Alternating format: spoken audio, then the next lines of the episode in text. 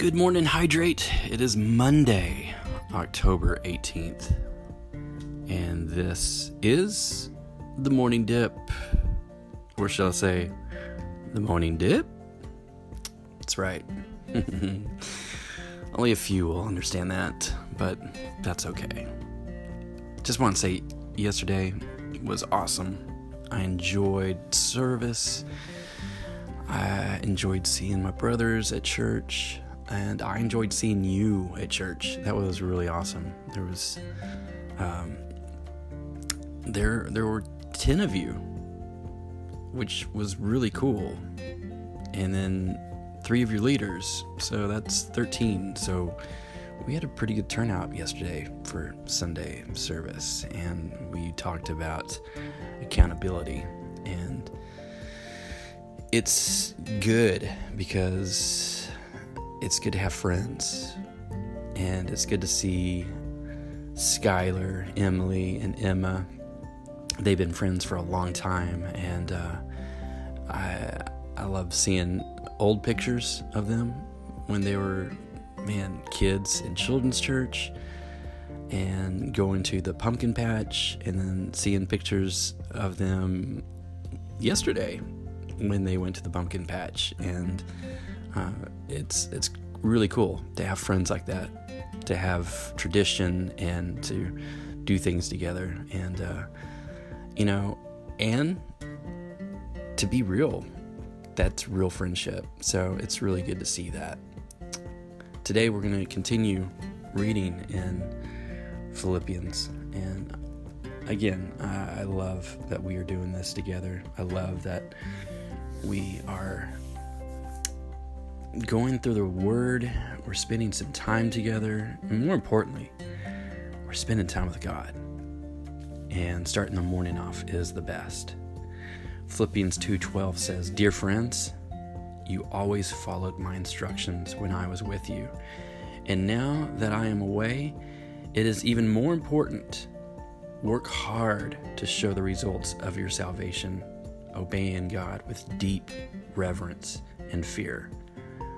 Verse 13 says, For God is working in you, giving you the desire and the power to do what pleases Him. Man, that's so good. It reminds me of a story about a chicken and a pig. A chicken and a pig were walking down the street one day and noticed some poor children were, who looked as if they had not eaten anything for days.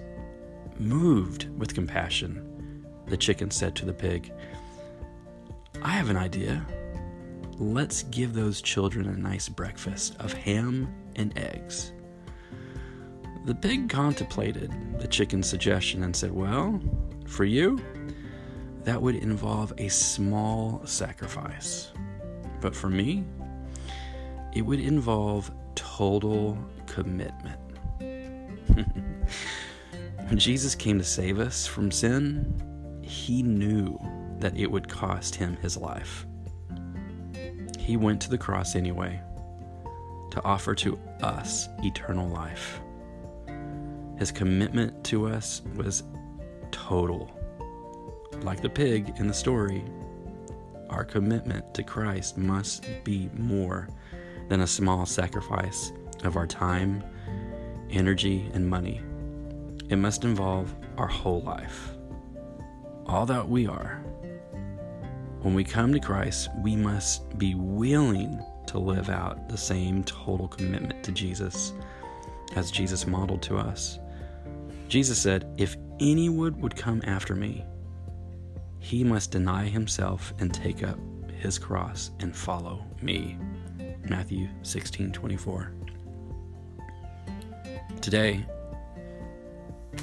it, we need to make a total commitment of are we going to do this fully or partially?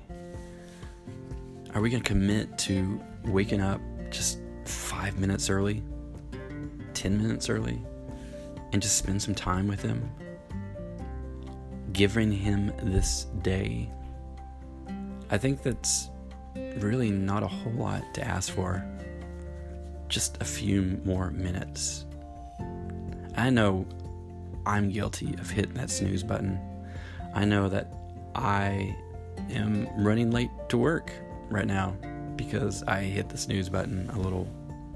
But I also have to make sure that, man, before I do anything, I spend time with Him. So, hydrate. We really need to dive headfirst and go all the way in and not just to our ankles. God, we just thank you for today and we give you this day. I just pray a hedge of protection over every single one of us and all the young people that are listening to this. I just pray that you would fill their heart with so much joy, so much peace, and so much compassion for those around them that don't know you. Lord, we just give you this day and say, Have your way, do what you want, and use us today to spread your truth, your love to those around us. In Jesus' mighty name, amen. I just want to encourage you today to crack open your Bible. Maybe when you get home from school and just read a little bit. Just spend some time a little bit. Just crack open your Bible and find a place where you just will allow God to speak to you because he wants just a little bit more. He he is wanting you to know him even more. So, could you do that today? Just give him just a little bit more time. Maybe right before you go to bed. Give him some time to get in his word and pray. I love you guys. I hope today's been a wonderful day. And uh, we will be together soon. God bless you. Love you. Have an amazing day.